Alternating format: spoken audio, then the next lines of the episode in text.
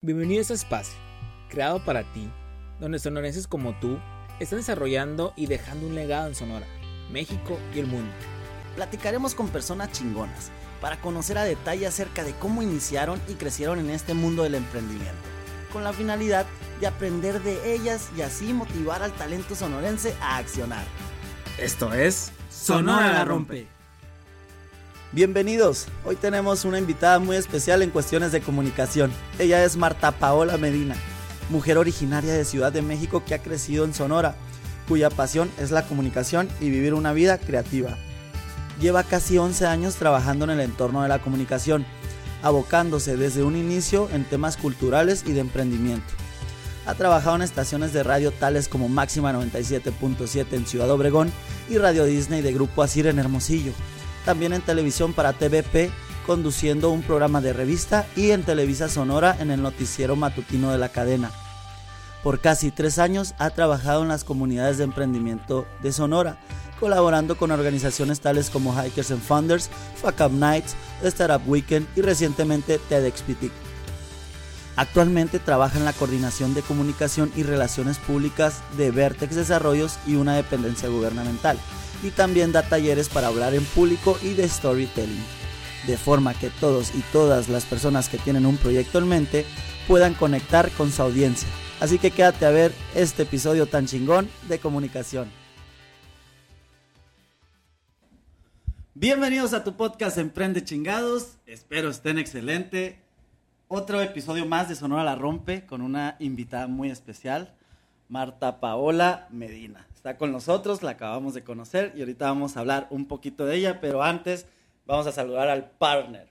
Hola, hola, ¿cómo están todos? Pues otra vez, otro episodio más, aquí encantados porque esta comunidad de Zona Rompe está creciendo cada vez más y estamos muy fascinados porque estamos generando una comunidad muy increíble y pues este caso, esta, esta invitación es muy importante para nosotros porque empezamos a investigar un poquito más de su trayectoria y nos encanta. Entonces aquí está con ustedes, como dijo mi compañero, Edari Valdés, con ustedes, Marta Paola. Bienvenida, ¿cómo estás? Eh, muchas gracias, gracias por la invitación, de verdad, eh, ya, ya la sonrisa, este, para quienes nos estén viendo por YouTube y que nos estén escuchando, gracias primero que nada por estar acá y pues sí, ya les digo que ya se siente la sonrisa la emoción y sobre todo felicidades, pues por todo lo que están haciendo y por estar fortaleciendo esta comunidad tan bonita como la dices, Lalo. No, perfecto, perfecto, muchísimas gracias. De hecho, para la gente que nos ve y nos escucha ahorita, o sea, la invitación con Marta estuvo como un poco random porque nosotros de, de alguna manera ya la seguíamos en Instagram y digamos, Edu, bueno, si quieres explicar ahí rapidito para ver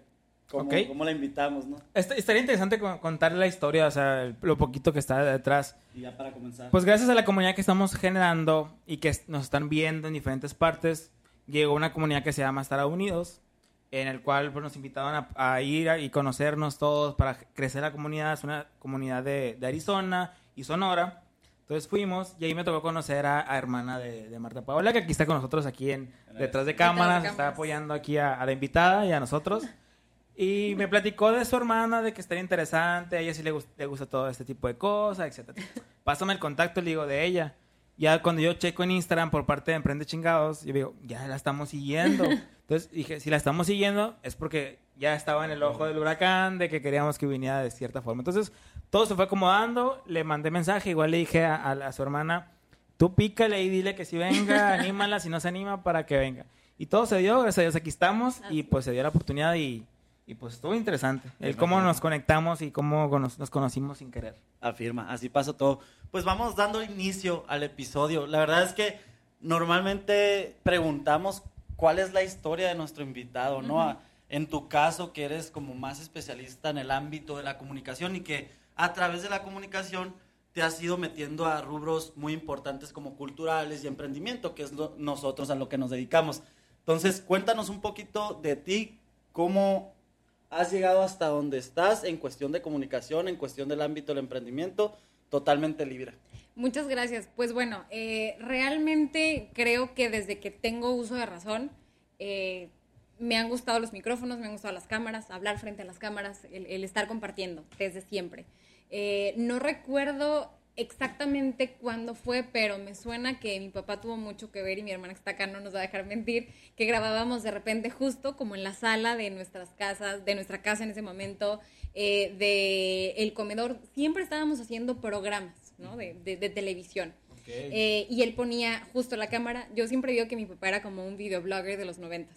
Este, porque grababa de todo, o sea, de todo, cada oportunidad, cada viaje, y lo narraba, ¿no? Este, por tener nosotros bonitas memorias.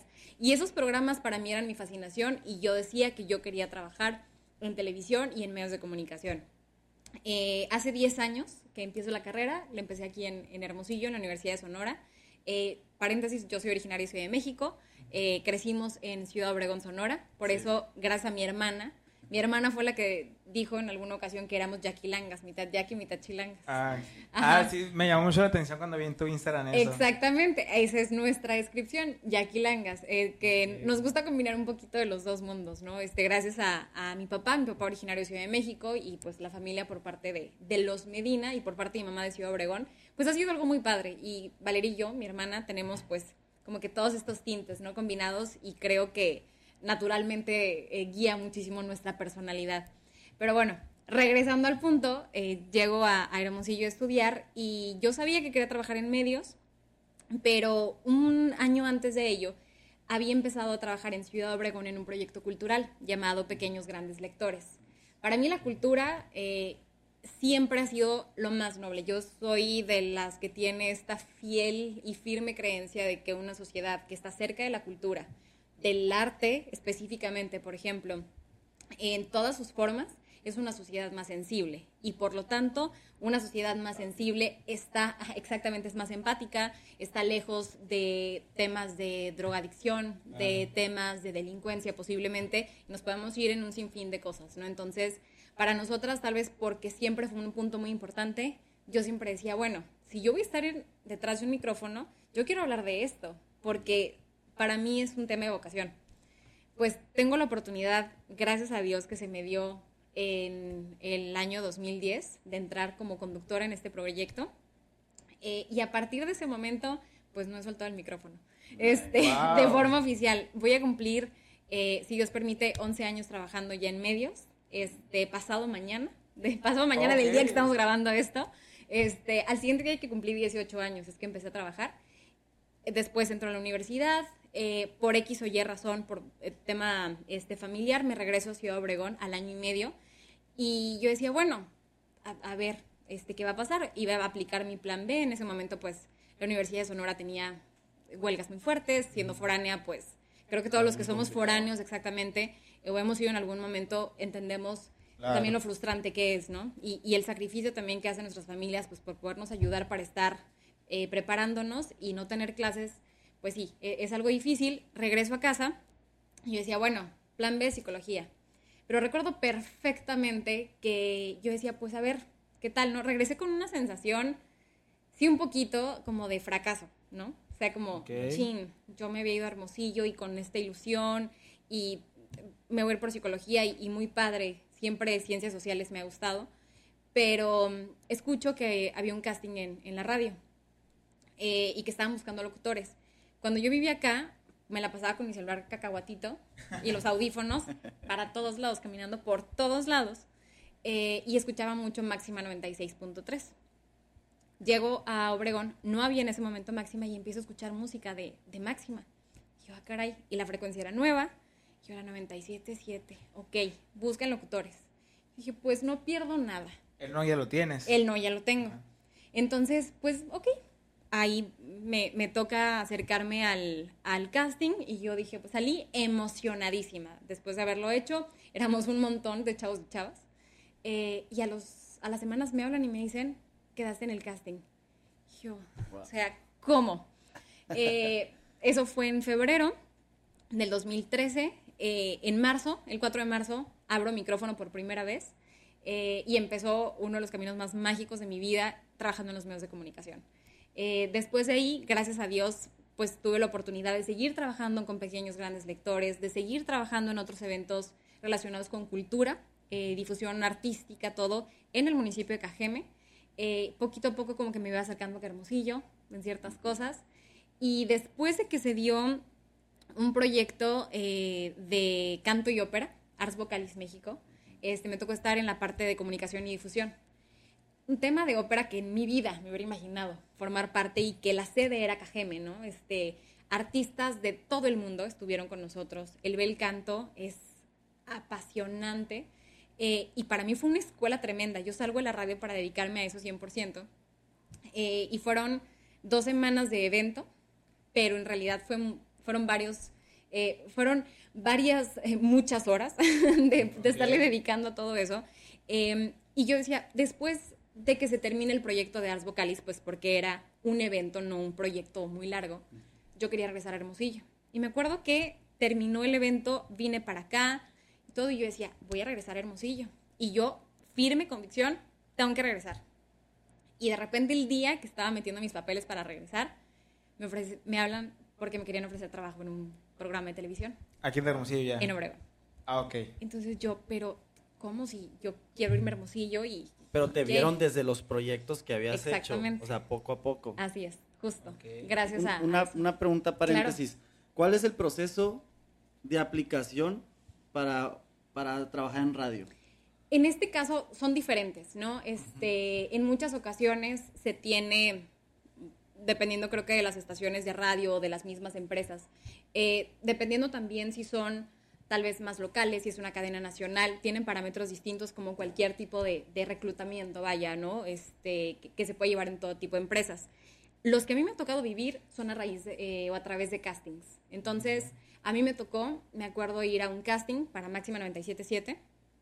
Eh, fui, me pidieron leer un texto en una cabina y después me pidieron improvisar acerca de X tema. Me acuerdo que hablé de los Oscar, porque era la fecha más o menos, ¿no? Era el mes de febrero, entonces me tocó platicar de los Oscar. Y yo salí emocionadísima. Yo dije, no sé qué vaya a pasar acá, pero yo salí feliz. Exacto. Entonces, sí varía mucho. Después me tocó hacer un casting ya para aquí, para una radiodifusora en Hermosillo, y fue prácticamente lo mismo. Ok, ok. Es que un random fact es que aquí mi estimado, él siempre quiso ser, siempre quiso estar en la radio. Ok. de ahí nació por su parte la parte del podcast. Sí, siempre fue, realmente fue un deseo, porque si hubiese sido un objetivo tal cual, hubiera luchado por cumplirlo. Realmente fue más el deseo de que a veces yo agarraba el micrófono en la fiesta y empezaba a amenizar todo, pero a lo mejor, y sí he tenido ciertas invitaciones a radio y así cuando viví en República Dominicana, pero nunca intenté un casting, por eso te preguntaba. Y ahora pues, gracias a Dios tenemos nuestro como programa. Nuestra propia radio. claro. Y pues por eso, bueno, yo estaba emocionado de conocerte por lo mismo también. gracias. Así es. Oye, pues continuando, continuando, eh, te dieron entonces la oportunidad, te hablan de Obregón para la televisión. Y me acuerdo, menciono específicamente y a detalle esta, esta parte, vaya, de la historia, porque mi mente era terca, quiero regresar a Hermosillo, porque según yo, estando en Hermosillo, es como iba a poder eh, cumplir, vaya, esta parte de los objetivos o estar en, mi preparación para ello, ¿no? Entonces voy a, la televisora este, donde me estaban invitando y le digo, gracias, me estaban ofreciendo formar parte del programa de revista este, del canal que ya llevaba prácticamente 30 años al aire de forma ininterrumpida. Eh, y dije, pues, pero yo tengo un pie casi casi allá. Me dice, no pasa nada el tiempo que estés con nosotros, pero aquí no. Eh, yo soy muy creyente, yo este, meto mucho siempre en, en, mi conversación a Dios. Este, entonces para mí fue algo que Dios me puso, hey, esto es, ¿no? Y sobre todo un sueño que he tenido desde siempre. Eh, y dije, bueno, Dios mío, esto es para mí. ¿Para qué me estoy haciendo bolas? Como que viendo si a este lado si me estás abriendo esta oportunidad. Entonces, empiezo en televisión en 2015, el 8 de junio de 2015. Hoy graba la fecha. Ah, claro. No, no, no, aquí las tengo tatuadas. Este, y viví ahí eh, un par de años maravillosos hasta que en 2017 se me da la oportunidad, después de haber tocado una puerta, eh, también de una manera inesperada, pidiendo oportunidad. Si hay algún espacio que se pueda abrir, pues aquí estoy, ¿no? Eh, como dices, Lalo, tal vez el no ya sé que ya está. Y parte, creo que mi personalidad en muchas ocasiones ha sido tocar la puerta, aunque no haya nada, pero digo, aquí estoy, ¿no? Tal vez no me da miedo eso. Eh, en ocasiones. y gracias a, esa puerta que toqué, Eh, a los dos meses me dicen que se abrió un espacio en Televisa Hermosillo en ese momento. Eh, vengo a hacer los exámenes para noticias. Nunca, nunca me hubiera imaginado trabajar en noticias. Mi hermana me acompañó a los castings, me acuerdo y todo. Y otra, otra oportunidad que se puso de la manera perfecta eh, para que en febrero ya me viniera a vivir a Hermosillo, pero ahora ya trabajando para Televisa. Wow. Sí, para Televisa Hermosillo. En ese inter, cuando yo estaba en el proceso, hago casting para Radio Disney. Me acuerdo que estaba afónica ese día, afónica, así, mal de la garganta. E hice el casting y dije, a ver cómo me va. Y cuando llego a Hermosillo, gracias a Dios, ya tenía estas dos- estos dos trabajos, ¿no? Ah, O sea, llegaste, tenías Televisa, tenías Radio, Radio Wow, Disney, Disney. O sea, las dos de un jalón. Gracias a Wow. Dios. Eh, para mí entonces fue un, los tiempos de Dios son perfectos. Yo que estaba terca de querer regresar o querer estar aquí desde hacía mucho tiempo y era, tenía que aprender y prepararme allá. Ya hace cuatro años que vengo para acá, eh, donde he aprendido muchísimo y justo gracias a la comunicación, al poder aprender acá, vivir sola, toparme con muchas cosas, aprender de muchos errores, eh, tratar de equilibrar vida personal, vida profesional, todo eso eh, encuentro a la maravilla de las comunidades emprendedoras en 2018. Excelente. Pero antes que Claro ese, que sí. ese, ese tema, Sí. que está muy interesante, me gustaría saber y que nos compartieras si ya tenías, digamos, un trabajo y ya, ya decías, ya estabas en lo que te gusta. ¿Qué fue o qué pensabas en ese momento? ¿Cuál era tu visión de decir, no, pero es que quiero seguir creciendo, quiero seguir buscando, vamos a tocar puertas? O sea, porque muchas veces le llamamos, ah, estoy en la zona de confort. En este caso conocemos los términos de estamos en la zona de confort, queremos salir de ella, pero a ti en lo personal, tu punto de vista, ¿qué fue lo que te motivaba a seguir como avanzando? Creo que desde siempre la zona de confort me ha picado. ¿Ok? Siempre. O sea, no, no puedo estar quieta. De verdad. Eh, y hace un par de años encontré por ahí que decía, es que la inquieta no soy yo, la inquieta es mi mente. Pero siempre ha Oh, sido wow. así. Por dos. Eh, exacto. Eh, creo que mm, me he aprendido a conocer, ¿no? Definitivamente.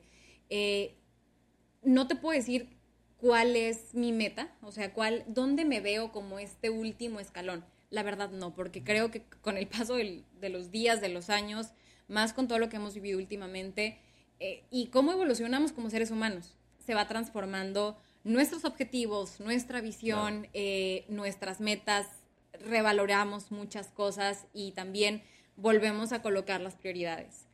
Pero mm, yo siempre sabía que para mí eran diferentes escalones eh, y que yo quería seguir compartiendo en diferentes escenarios lo que a mí me apasionaba.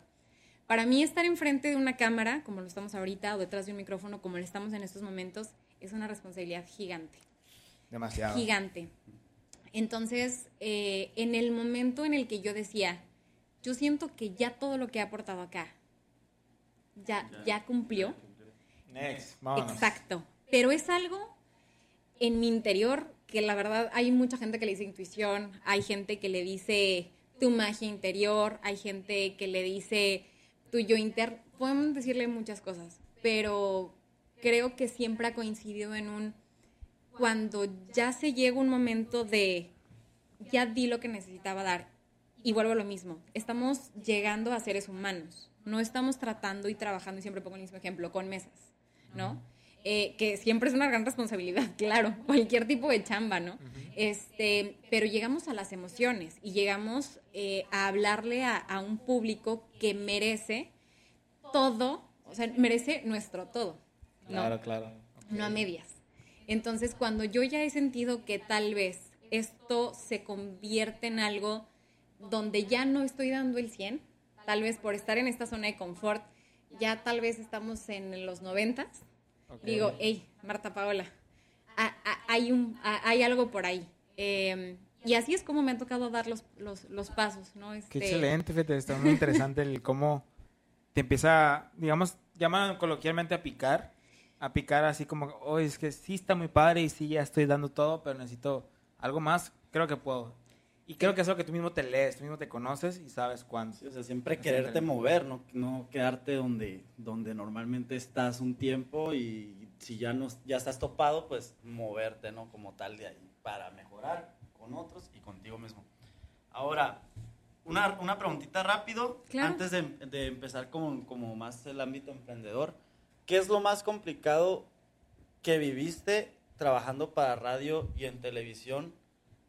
¿Y cómo sientes que lo superaste? A lo mejor no, no un momento tan fuerte, sino cuáles son las complicidades de, de trabajar, de emprender tu camino en ese tipo de industria, pues. Eh, caray, creo que el temple es algo muy importante eh, dentro de esto. Eh, estamos expuestos, ¿no? Eh, y de repente te van a llegar una cantidad de comentarios. Las redes sociales hoy en día nos enseñan eso, ¿no? también, ¿no? Que te pueden llegar una cantidad de comentarios tremendos. Pero creo que también mucha gente tenemos la percepción de que es un mundo tan competido y donde hay tantas tantos egos, tantas envidias. Yo no me iría tanto por eso, me iría por la parte de tener esta templanza, em, porque te pueden decir cosas, eh, puedes tú estar viviendo momentos personales, porque a fin de cuentas todos somos seres humanos y salgas o no en la tele, estés detrás de un micrófono no, tengas un programa de radio no, todos los días tú debes de llegar y dar el 100. Entonces, saber manejar eso creo que eh, es un gran reto el, aprender, eh, tal vez hacer oídos sordos de lo que, de lo que escuchas, ciertos comentarios, porque me acuerdo perfectamente el primer día que yo estuve en el noticiero este, de, de Televisa Sonora, cuando yo llego, al siguiente día de que yo llegué anuncian la transición de Televisa Hermosillo a Televisa Sonora. Entonces me tocó toda la transición para ya entrar a cadena estatal cuando yo entrara al aire, ¿no? O sea, me tocó... A la torre, ¿qué sentiste? ¿no sentiste sí, como, como que, wow, me van a poder ver en Obregón. Mamá, Hermosillo. Exactamente. Entonces, eh, fue una transición súper interesante. Yo entré en febrero y salgo al aire hasta junio, pero me tocó toda esa preparación y que ha sido una escuela tremenda. No, no, no puedo, este, creo que no puedo terminar de, de dimensionarla. Pero entro al aire y me acuerdo lo feliz que estaba. Hay una foto de ese día, del 5 de junio del 2017, fecha que tengo tatuada. No, no, ah. no, no, es cierto, no es cierto. Pero te digo, para mí las fechas son muy especiales, mis, mis friendly reminders. Eh, y que tengo una cara con una sonrisa que igual, parecía que la sonrisa se me iba a salir del marco de la cara. Y al siguiente día llegan, o sea, veo comentarios que pusieron en esa foto, que subieron en las cuentas oficiales del canal, y pues un montón de gente de qué está haciendo ahí, eh, que este, tal vez definiéndome por mis características físicas, deberían de haber dejado a la otra persona que estaba, vaya. Entonces, me acuerdo que por un momento dije, chin, ¿no? O sea, claro que yo no, a mí nadie me conocía acá, eh, tal vez en Obregón pues tenía un cierto caminito un poquito más recorrido, eh, pero aquí yo venía a hacerme un, un, espacio, ¿no? Este, y pues tal vez un espacio en la casa de la gente, literalmente, ¿no? Eh, sí, exactamente. Y me acuerdo que había visto esos comentarios y claro que le di 35 vueltas a la cabeza, hasta que hubo un momento que dije, pues poco a poco me irán conociendo, no me conocen. Entonces, comento todo esto para aterrizar al la gente que de repente dice tantas cosas no nos conoce, independientemente sea redes sociales, sean medios de comunicación o donde sea, no nos conoce. Entonces, manejar eso para poder dar todo de ti y que no modifiquen lo que a ti tanto te gusta hacer. Porque yo decía, ¿quién me, ¿por qué me van a quitar el placer que tengo de estar frente a las cámaras? ¿O por qué esto me va a apachurrar? ¿No? Eh, y es un trabajo de todos los días, el lidiar contigo, con tus emociones, con me siento bien, no me siento bien. Hay noticias que te sacan de onda y que cuando te vas a corte comercial o mientras está la nota, yo me soltaba llorando. Y decían por el apuntador que faltaban segundos para regresar y era, me echaba aire, tomaba agua y el, show debe de continuar, ¿no? Con la objetividad y seriedad que necesita, sobre todo en un noticiero. Em, pero es de las cosas más maravillosas que me ha pasado, de verdad, poder estar cerca de un público eh, a pesar de no, de no estarlos viendo. Wow, está bien, está profundo pero interesante, pero muy interesante. porque te quedas, no todos podemos, no todos creo que en un principio, cuando antes de iniciar este, este proyecto, unas cosas que yo pensaba decía, pero es que nos van a empezar a ver. De hecho, cuando pasamos a YouTube fue como que, oh, es que ya nos van a ver. Te perdía la voz, nada más te escuchan. Ah, sí, Eduardo, le doy. Pero ya te empiezan a ver y ya van a empezar los comentarios. Y creo que en un momento llegué como que a darle vuelta. O sea, van a hablar y que hablen y ni modo. O sea, esto me gusta, esto me encanta platicar, conocer a personas exitosas como tú. Digo, vamos a darle y que hable lo que tenga que hablar. Entonces, creo que conecto en esa parte con, Como con que- lo que dices. como emprendedores o como cualquier proyecto que inicies en tu vida, como el, el miedo al que dirán, creo que es una de las principales barreras, ¿no? Pero cuando cambias ese, ese chip, ya, por, por ejemplo, a mí ya no me da miedo iniciar cualquier cosa, hacer algo que me guste, porque antes lo tenía y cambié el chip, ya, ya no vuelve. Siento que puedes tener miedo de hacer las cosas, pero ya no, ya cuando dices, güey, no me importa qué van a decir de mi proyecto, porque yo estoy moviéndome hacia un objetivo, ya no vuelve ese temor de que la gente hable. Totalmente. Y me gustaría nada más mencionarles algo Adelante. referente a esto. Eh, hay un libro que recomiendo cada que tengo oportunidad, que se llama Libera tu magia, de Liz Gilbert, y que, ufa, eh, eh, es un libro de consulta, tal vez para, para quienes nos guste el tema de la creatividad. Eh, dice, ¿cómo vivir una vida creativa más allá del miedo? Liz Gilbert es una maravillosa escritora, escribió el bestseller de Comer, Rezar y Amar, que está basado en su historia, ¿no? En su vida. escuchado. Ajá, maravillosa. Este, entonces, en una de las partes de este libro, dice, bueno, hay tanta gente que no publica por cómo va a recibir la gente esto. O sea, y que se limita, no voy a compartir porque qué va a decir la gente, hey, esto lo haces por ti, punto. Y si lo haces por ti, va a tener un buen efecto. Porque no lo estás haciendo para complacer a alguien más. Si estás pensándolo, ah, es que voy a vender esto, o sea, voy a hacer este libro porque va a vender muchísimo y porque va a generar tantas cosas, oye, ya estás cargando un peso tremendo sobre tus hombros y una presión que en ocasiones puede bloquearte creativamente, ¿no? Entonces dice, bueno, hazlo por ti, hazlo para ti y verás el efecto posterior. Excelente. ¿Cómo se llama el libro, perdón? Libera tu magia de Libera Liz tu magia.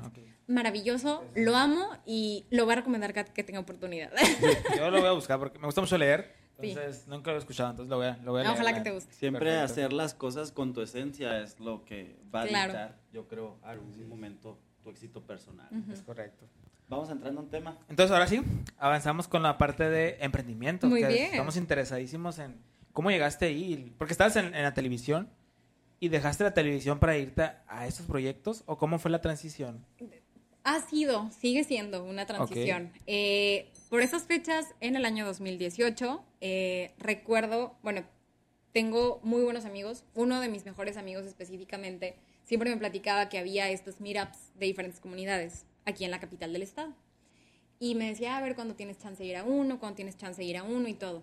Para ese momento yo solamente trabajaba en el noticiero, pero trabajar en un noticiero que entra al aire de lunes a viernes a las 6.30 de la mañana, sí implica eh, que tu vida gire en torno A a eso, eso, claro. ¿no? Entonces, yo en ese momento vivía muy retirado de donde está el canal, vivía este, del otro lado de la ciudad, entonces sí eran unos 30, 35 minutos de camino para llegar, más el arreglarte, más todo eso. Entonces, realmente mi rutina giraba en torno al noti. No me arrepiento, al contrario, eh, pero giraba en torno, entonces yo necesitaba adecuarme a, a ello. Entonces, de repente me decían, hay un evento a las 8 de la noche, y yo decía, no, hombre, 8 de la noche, se termina a las 10, llego a la casa, no va a poder dormir, va a traer las ojeras. Exactamente. Claro. Pero en esa ocasión, eh, ya por estas fechas, una de mis mejores amigas y yo estábamos organizando un taller para hablar en público, para dar un taller para hablar en público. Las dos somos comunicadoras, ella es consultora en imagen pública y nos complementamos muy bien en estos talleres. Entonces decidimos dar nuestro primer taller para Hermosillo. Y me dijo, oye amiga, ¿dónde lo podemos dar? No sé qué, platicando con mi amigo. Me dijo, oye, ¿por qué no platicas con otro eh, excelente amigo de él, que seguramente ustedes lo conocen, Alejandro Varela, de Guevara Propiedad Intelectual? Ah, Yo- sí, yo. Sí he Ok, perfecto. Este, y me dice, ¿por qué no platicas con él? Siempre en Guevara nos echan la mano para poder prestarnos el espacio. Ah, bueno, pues me acerqué con Alex, todas las facilidades, él y Guevara, y gracias siempre por eso. Y me dicen, ¿por qué no te acercas? Me dijo Sabas, mi amigo, a eh, Hackers and Founders, esta comunidad que nace exactamente en, en Silicon Valley y donde pues la pregunta es el, o la premisa es el que necesitas, ¿no? Y me dice, ¿por qué no vas y picheas tu idea? Entonces yo, ah, pues sí, claro. Entonces yo acepté esa invitación porque yo iba a pichar mi idea para que la gente supiera del evento y pues tener a nuestros inscritos. Me acuerdo que ensayé frente al espejo mi pitch y yo sí, que no sé qué y todo. Salí de ahí salí con una energía que no les explico. Y yo dije, ¿por Era qué? que lo hacían los jueves, ¿verdad? Los jueves, Con una cervecita. Ah, claro. Me tocó ir a varios, yo me, me gustaba mucho ir. Tremendos, gustaba mucho. tremendos. Una energía que, o sea, eran las 10 de la noche y yo decía, ¿por qué me había privado tanto tiempo de esto? Después de ahí ya, a- he aquí, heme aquí, años después. eh, me encantó, me encantó la energía, me encantó la gente que conocí, con la que me fui relacionando más. Después me invitan a un Fuck Up Nights la, sem- la semana siguiente para yo también poder platicarles de mi evento. Y me encantó porque eh, Fuck Up Nights tiene un concepto muy distinto, que es hablar acerca de tus historias de fracaso. Es una comunidad, esta sí que nace en México, eh, 100% mexicana que está en muchísimos países alrededor del mundo, pero que también tiene este sentido de nos apoyamos y nos conocemos y aprendemos de todos. Eso fue un, yo estaba súper concentrada en tema mediático y cual caballito, así, ¿no? Que, que vas directo. Les prometo que después de haber ido a esos dos eventos, la visión así, se me fue ampliando poco a poco a poco y me involucré en la organización de los eventos y después en el taller conocimos a más gente y luego me decían, oye, ¿nos puedes ayudar a asesorarnos en tema de comunicación? Y yo, "Ah, claro, y me fui preparando para el tema del storytelling y empecé a dar talleres de storytelling para emprendedores y estuve con el equipo del TechLean como mentora justo en esa área dándoles talleres eh, para esta incubadora que tiene el TEC de Monterrey aquí en Hermosillo. Y la verdad, insisto, cada vez que yo salí a esos eventos y hasta la fecha, es una energía tremenda, pero es un aprendizaje brutal. Entonces, eh, he aprendido lo valioso que es trabajar en comunidad. Eh, yo siempre hablaba, o, desde que visitaba Hermosillo antes de venirme a vivir para acá, cuando empezó todo el tema del, del consumo local, con estos bazares que se hacían, me acuerdo de la primera edición del bazar, eh, algunas de las organizadoras son buenas amigas a quienes admiro un montón. ¿De cuál sonora rompe? Eh, sonora emprende, siempre me confundo. No, eh, de- el bazar. Ah, Fue el primer bazar que hubo por acá. Este fue en 2015, lo organizaron Enia Mariscal, Luisa Villaflores, Ah. Pamela Sarina Tapia eh, y también Melissa Aguilar, de tres marcas diferentes, de Maja, eh, en ese momento Ulala, era otra tienda también de producto mexicano, y Melissa Aguilar de Amaz Collection. Entonces, eh, de repente empieza a haber ese movimiento y de repente como que todos apoyándose entre todos y todos siguiéndose entre todos. Y empezó a haber un fenómeno padrísimo que tal vez yo solo ubicaba en temas de productos, así, productos tangibles. Pero de repente, al paso de los años, llego a las comunidades emprendedoras y digo, bueno, es que esto a fin de cuentas, la comunidad se puede ver de diferentes formas mientras nos apoyemos, nos soportemos los unos a los otros, aprendamos y con el respeto estemos compartiendo, ¿no? Como decir, si me va bien a mí, te va bien a ti. Si te va bien a ti, le va a ir bien al de enseguida, ¿no? Porque si una comunidad crece, si, si uno crece, una comunidad se va fortaleciendo. Y si todos poquito a poco nos vamos ayudando entre nosotros, ¿a dónde podemos llegar, no? Claro, claro. Totalmente. Y ahorita hablabas eh, que trabajaste con Fuck Up Nights y toda Ujú. esta cuestión. Siempre he querido como dar una charla ahí o, o- o tener acercamientos, ¿no? Con estas, colaborar con estas empresas, Claro. digamos, ¿no? Este, cuéntanos un fracaso tuyo fuerte y cómo lo solucionaste. ¿Qué recomiendas para, re- para resolu- eh, solucionar ese tipo de cosas, ¿no? Caray, fracasos, muchos. Ah, este, Dije uno o dos. Así, que tú dijeras. creo que tengo dos fracasos que puedo ahorita mencionar. Uno profesional y otro personal. Dale. Este, que obviamente que todo, este, todo aplica, ¿no? Y, Claro. y- y todo este, infiere. Primero el, el- el profesional. Eh, por mucho tiempo yo me recriminé el no saber decir que no. Entonces llego a un proyecto donde me dicen, o sea, me lo pintaron, bueno, increíble. Eh, y fue un, quiere- o sea, ¿quieres formar parte? Era la conducción de un evento, de una fundación, y tenía un, trasfondo increíble, este, todo, bueno, de verdad me lo vendieron maravillosamente bien. Les estoy hablando que esto ya fue hace algunos años.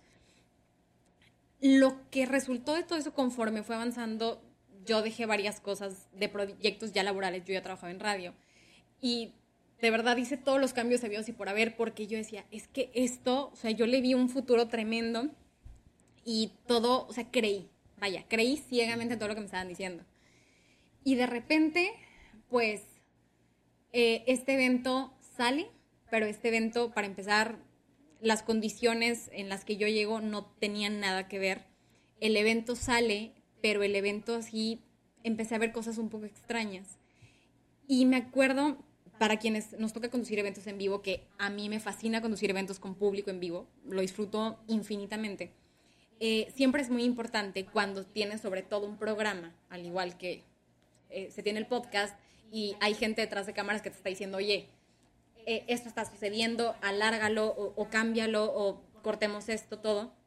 Cuando estás en un programa o en, este, llevando a cabo un evento en vivo, necesitas tener a alguien que te esté diciendo, oye, ya va el grupo, que te esté coachando también, porque tú tienes que estar conduciendo el evento, ¿no? Y no les vas a decir, discúlpenme tantito, déjenme me meto y ahorita regreso. No hay cortes comerciales, ¿no? O no hay pausas ahí. Entonces, eh, hubo una desorganización, marca Acme, ¿no? Eh, y me acuerdo que yo entré en una desesperación tremenda y una frustración tremenda porque las personas que me iban a estar ayudando, los del evento y todo, de repente yo estaba conduciendo, faltaba no sé cuánto tiempo del evento, no había llegado todavía el otro grupo que iba a entrar porque los habían citado una hora más tarde. Eh, ya, no, ya no podíamos decir mucho más porque ya se habían acabado prácticamente los recursos eh, para poder como que sacar avante.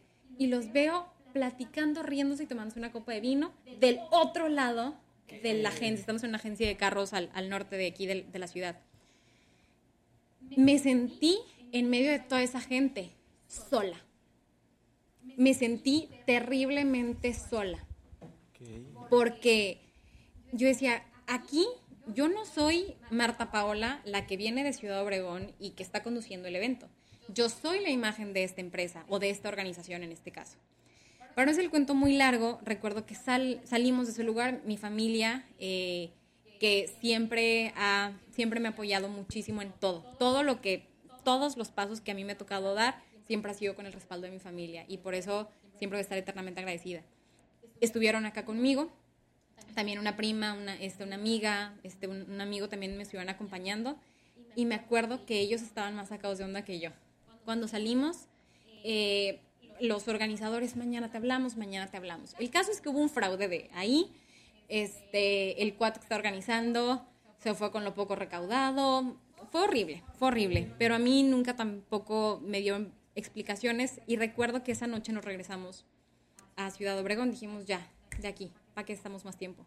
Me regresé llorando toda la noche, porque me sentí muy frustrada de que la que había quedado mal era yo, no la organización. Eh, ¿Por qué menciono esto como un fracaso? Porque yo nunca pedí nada por escrito, porque yo nunca tuve un respaldo realmente, porque yo no, no aprendí cómo se tenían que hacer las cosas también para proteger y respetar mi trabajo. ¿no? Porque aquí no estamos hablando tanto del tema monetario, ¿no? Independientemente de, ah, me hayan pagado o no, este, fue el tema de, oye, si yo estoy haciendo esto, es porque también yo me tengo que dar respeto a mí misma, a mi chamba. Y no lo hice. Entonces, eh, me acuerdo que con el paso del tiempo, y fue algo que me dolió mucho, eh, porque la regué, porque la regué yo misma. Fue parte del aprendizaje y por supuesto que después ya no me vuelve a pasar, sino es, por favor, todo por escrito.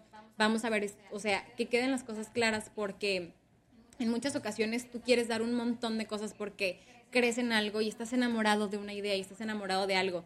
Y, y, tal vez tú pones en riesgo inclusive tu chamba, que fue lo que yo hice, porque estaba trabajando en la radio, estaba empezando un proyecto de un par de semanas de conducción y le dije a alguien, cúbreme en el primer día porque tengo un proyecto en Hermosillo y estaba poniendo en riesgo por nada, ¿no? Así es. Entonces... Eh, la emoción que generó el proyecto. Exactamente, me enamoré del proyecto. Em, ahora les digo, lo veo como un aprendizaje, eh, pero sí, ya no es algo... Y que de repente cuando se me olvida, acá mi Pepe Grillo, que está detrás de cámaras, es, oye, si quieres, o sea, para que alguien valore tu trabajo, tú tienes que valorarlo primero, ¿no? Y respetar tu trabajo. insisto, va mucho más allá del tema monetario, es simplemente respetar tus tiempos, tus espacios, tus procesos eh, y lo que puedes aportar, porque en muchas ocasiones, y seguramente ustedes les dicen, ay, qué fácil es, es ponerte detrás del micrófono y hablar. Ay, Sí. o sea, sí, es muy fácil. Todos podemos físicamente estar detrás de un micrófono, pero tener que decir es algo muy diferente y eso lleva como ustedes, eh, que, que están preparados, que, se, que están ilustrando para cada uno de los proyectos. Todos los que estamos comunicando algo, por la responsabilidad que representa, vamos a, a prepararnos. Y como en todas las carreras, profesiones, actividades, siempre te preparas, ¿no? Entonces, pues bueno, eso lo considero como un fracaso, este, No enamorarse tanto, o sí, pero objetivamente. ser objetivo. Qué locurado, déjame decirte, es que ya como lo ves como fracaso, porque sí, en ese momento fue, si, te remontas a, a ese momento y dices, oh Dios, Sí. pero ya lo ves como un aprendizaje. Y yo creo que ahí es donde, ok, agarro lo bueno, lo malo, hasta luego. O sea, Claro. nos vemos, bye bye. Totalmente. Eso es lo, lo interesante. Como el lema de Fuck Up Nights, el fracaso convertido en aprendizaje. ¿no? Exactamente. Y el personal tiene que ver con el que sigo aprendiendo. Sigo aprendiendo en esto también. Eh, creo que un, un- un fracaso grande en mi vida siempre ha sido eh, como que no darme el tiempo a mí. Ok. Ah, siempre la Marta Paola que está trabajando, sí, pero la Marta Paola que tal vez ya la, eh, la chava este, que quiere descansar, que quiere aprender otra cosa, que quiere tener tiempo para no pensar en nada, muy poco me lo he dado. Netflix y comerse una- un- Exactamente. algo, Entonces, propio tiempo, así. eso, eso. Ha sido como algo que en, en dos momentos de mi vida así como que, párale, ¿no? Eh, la vida como que te pone ciertos momentos, uno de ellos de salud, y fue como un wake up call. Eh, y el año pasado con la pandemia fue un, chin, eh, ¿qué voy a hacer si siempre estoy buscando qué hacer? ¿No? Entonces ahí es cuando aprendí a tener tiempo para mí, para hacer ejercicio, todo eso. Entonces, es algo que sigo aprendiendo, de verdad, no es algo como que diga, ya aprendí absolutamente, no, para nada, me falta mucho. Sí, al fin de cuentas como que siempre hay que, y lo platicamos con Catadoc, siempre hay que tener como un balance de vida, ¿no? O sea, entre la salud, el amor, el trabajo y todo, se vuelve complicado. El nivel adulto, la verdad, para todos los que nos escuchan, sí, muchas veces, o sea, se complica y no hay que más que afrontarlo y, y realmente poner todo de tu parte, pero Claro. primero estás tú, ¿no? Antes, antes Por cierto, nada. por cierto, hablando de, de la pandemia. Ajá. O sea, ese como paréntesis. ¿Cómo te fue a ti? Hay muchos que nos han compartido que les fue mal, porque hemos pasado por muchas situaciones, creo que debemos ser empáticos con eso, pero muchos que puedo hablar que nos fue medio bien, o sea, nos ha ido bien. Por ejemplo, este podcast es un bebé de la pandemia, salió en la pandemia y sigue creciendo. Oh, en tu caso, ¿cómo te fue? Me considero una persona increíblemente bendecida, de verdad, porque los meses en pandemia vinieron a transformar mi vida y la vida de mi familia. Eh, yo renuncio a Televisa un 10 de marzo porque necesitaba aprender, necesitaba irme a un corte comercial para poder volver a cuadro o al aire con más fuerza. Eso yo lo sabía y fue el- lo que le dije a mi jefe, un gran amigo y a quien admiro muchísimo y entendió perfecto lo que le estaba diciendo. Una semana después entramos en contingencia. Entonces eh, estuve en home office, pero yo estaba lista para, Para entrar. para cuando, eh, vaya, cuando me dijeran que ya, ya estaba mi salida, ¿no? Pues porque yo había renunciado una semana antes y yo les dije el tiempo que ustedes me digan, yo feliz, ¿no? Este, y vivíamos el día a día. Pero en ese inter se dio la oportunidad de empezar a trabajar con una empresa maravillosa, una empresa sonorense que es Vertex Desarrollos, a través de programas de formato televisivo Ok. llamados Me Muevo en Casa. Entonces, si la gente no puede ir a nuestras casas a verlas, ¿cómo, pues, ¿cómo vamos a llevar las casas a la gente? Hacíamos programas de formato televisivo. Empecé a trabajar con ellos y después eh, pasan los meses, va a haber cambio de imagen en, en el noticiero y me dice mi jefe, ¿sigues con la idea de, de irte o te quedas con nosotros? Y yo sigo con la idea de irme. Entonces, salgo en junio y yo dije, bueno, me voy a abocar a los programas, a los proyectos, todo eso. Y tres semanas después me hacen la invitación para trabajar en gobierno del Estado. Eh, y al Inter también ya me invitan a trabajar de lleno en la empresa, en Vertex. Entonces, fueron, han sido cosas que nunca me imaginé, nunca, nunca me imaginé. Eh, una vez escuché que cuando das un paso, de, cuando te atreves a dar el paso, ya como que la energía ya no puede parar. Entonces, ya no hay vuelta atrás. Es como, ajá, como un, tal vez un tapón que de repente quitas cuando te animas a hacer algo y todo va fluyendo. Creo que es la descripción, sobre todo, y quiero eh, hacer hincapié que lo, lo que puedo más agradecer a lo largo de este tiempo es que a pesar de estar chambeando tanto, hemos estado sanas, este, que es lo más valioso y que hemos podido estar juntas, por fin, porque estábamos en ciudades diferentes, ahora estamos juntas. Entonces, eh, laboralmente hablando, ha sido todo un reto, un gran aprendizaje.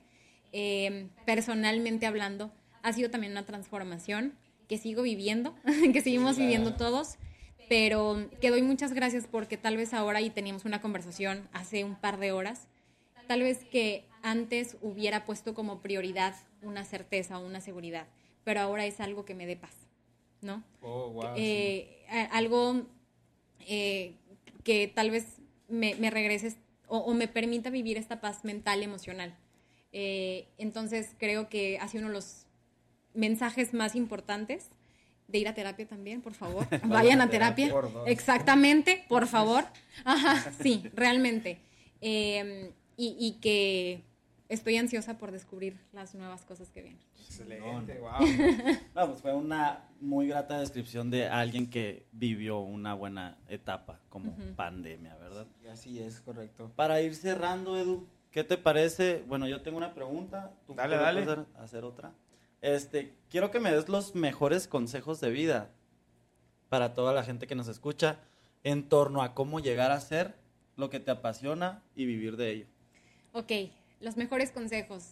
Eh, creo que no hay personas que nos conozcamos más a nosotros mismos que justamente nosotros. Eh, somos las personas eh, con las que más compartimos, ¿no? Este, o la energía con la que más compartimos, naturalmente somos la de nosotros. Entonces, eh, si nosotros le somos fiel a nuestra esencia, si nosotros le somos fiel a lo que queremos, a lo que nos hace vibrar, aunque suene súper romántico, pero es cierto, de repente te encuentras frente a ciertas cosas y sientes cómo te brilla eh, eh, los ojos y hasta lo proyectas y sientes que hay una luz que te está iluminando. Estás cansado, pero dices, qué fregón me siento Exactamente, Eso es. Eso es lo que hace vibrar, ¿no? Que resuena contigo como un término de moda.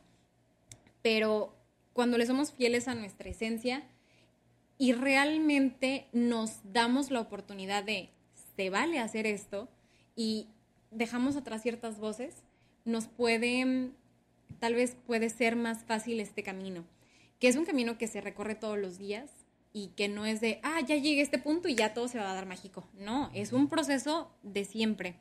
Eh, pero creo que uno de ellos puede ser el apegarnos a nuestra esencia, eh, el que pase lo que pase, y si estamos disfrutando algo también, como decíamos de los comentarios negativos, que nada ni nadie me impida disfrutar el momento que estoy viviendo. Y otra cosa también podría ser el que nos la creamos. Que cuando yo, yo hablo con los emprendedores en cuestiones de sus proyectos, les digo, si ustedes no dan un pitch realmente creyendo en su proyecto, nadie se los va a creer. Por más que sea el unicornio que Sonora espera. Ajá. Porque si ustedes no tienen la convicción, no la pueden transmitir. Entonces, si nosotros creemos en nuestro proyecto, o en este caso en nuestra marca personal, si somos nosotros los proveedores de servicio, los que van a capacitar, entre otras cosas, creamos en nuestra capacidad y en nuestro potencial. Entonces, espero que haya contestado tu pregunta, pero no, creo que puede ir no, un poquito por ahí. Si tú no crees en ti, nadie va a creer. No, en ti, hombre, totalmente. totalmente. Creo que ahí se resume, ¿no? Sí. Ese es, esos puntos son los más específicos y creo que nos llevamos un buen sabor de boca de esta plática porque Gracias. nos dejaste mucho. De hecho, yo conecté contigo en muchas eh, partes, como la parte de, de, no decir que no. Yo batallé mucho en eso. Estoy en aprendizaje todavía. O la parte de siempre buscando, a pesar de que estoy lleno de cosas, ¿qué más? ¿Qué más que puedo hacer? Y creo que es aprendizaje que seguimos en constante, ¿no? Sí. Y así como creo que después una segunda plática va a ser necesaria. Va a ser necesaria. Lo Hemos dicho, año. una siguiente temporada va a ser ah, como buenísimo. Que, el camino que han recorrido después de la última plática, reforzarlo. Entonces, por ahí, por ahí te llegará la invitación después más adelante y va a Yo ser feliz. un honor. Para finalizar, una última pregunta. Bueno, más que nada nos gustaría que nos compartieras en qué andas ahorita. qué proyectos tienes, eh, qué viene o qué Sí. viene, todo, todo lo que estés haciendo, compártenos porque estamos en- entusiasmados de escuchar. Muchas gracias. Pues bueno, en estos momentos, eh, pues como les digo, tengo la bendición de trabajar en el área de comunicación y relaciones públicas con la empresa Vertex Desarrollos, que la tengo tatuada en el corazón. Es una empresa hermosa de la que sigo aprendiendo, eh, desarrolladora de vivienda en, en KGM y en Hermosillo, y que traemos muchas, muchos proyectos, sobre todo con este enfoque social, porque es una empresa socialmente responsable y una empresa que busca también conectar de diferentes formas. Eh, traemos también ahí eh, algunos proyectos enfocados a relaciones públicas, que es en lo que me estoy especializando eh, en fechas recientes también para diferentes empresas, para darles este, también creación de estrategias de relaciones públicas, que no solamente la, la RP o el RP es quien hace un cóctel y, ay, qué padre, ya te presento y es todo. No, o sea, es- eh, tiene muchísimo más chamba detrás y es algo muy interesante. Y es tema de vinculación, de posicionamiento. Y también estoy colaborando y formo parte de- del equipo de un proyecto que busca conectar, que se llama Piloto 83, eh, con gente súper, súper eh, admirada eh, y que realmente ahí tienen el pool de talentos o el pool de colaboradores donde yo me incluyo en la parte de estrategia de comunicación, donde yo formo parte de todos aquellos justo que necesiten algún tema de estrategias, este, de creación de, vaya, de la línea de comunicación que puede llevar cierta empresa, algún proyecto ya de campañas. Eh, y la gente de diferentes partes del mundo, porque trabajamos para, para diferentes partes del mundo, se acerca a la página de Piloto 83, eh, escribe sus necesidades y ahí vienen los diferentes perfiles, tanto en diseño, en programación, en comunicación, entre otras cosas. Entonces, ¿Eres alguien que está apoyando eh, como de parte de comunicación y estrategias? exacto, y sobre todo también que a través de ahí me pueden contactar. Ok, Ajá. interesante. Así es. Somos una comunidad, a fin de cuentas también, este, que, que buscamos eh, encontrar qué es lo que se necesita para, para, para tu empresa y para tener el mejor deal que, que tú quieras con perfiles profesionales. Eh, y pues sobre todo, esperemos en Dios muchas cosas, tratando de buscar esta vida creativa, ¿verdad? Eh, Saludo para Roberto Martínez. Ah, Exactamente. Tratamos de una vi- eh, vivir una vida creativa que creo que es lo que me ha dejado esta pandemia entender que es el camino que quiero seguir. Excelente, pues qué, qué- qué perrón, puedo decir. la verdad, Qué chingón. Gracias. Así cerramos. padre.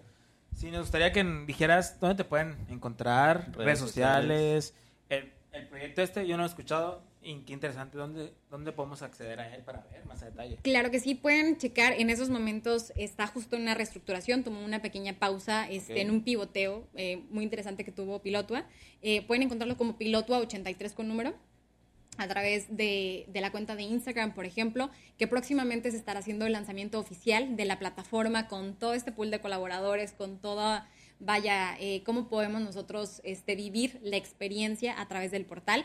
Y bueno, en lo personal me pueden encontrar eh, a través de mi cuenta de Instagram, que es la que más uso, también como arroba martapaola-ml. Eh, próximamente ten- tendremos algunas sorpresas por ahí, Oh, wow. detrás también de los micrófonos, detrás de, de algo que amo que es escribir. Entonces, pues sí, ojalá que nos puedan seguir por ahí. Y, y si en algún momento algo podemos apoyar en temas también de comunicación, de mentoreo, todo, pues felices de la vida que para eso estamos. De hecho. Excelente, bien, pues perfecto. cuenta con ello, porque sí estaremos ahí a lo mejor más adelante. Así con es. más proyectos que también traemos, entonces, qué excelente. Pues nada, Así eh, vamos. muchísimas gracias. Muchas gracias, la verdad Gracias, es que chicos. nos encantó tu episodio. Este va a estar saliendo ahí próximamente. Eh, escúchanla, siguen, síganla, síganos y pues nos vamos a ver en otro capítulo y episodio de Sonora, la rompe. Vámonos. Comprende. Chingados. Ánimo. Ánimo. Bye bye. Bye bye. Dale. Gracias.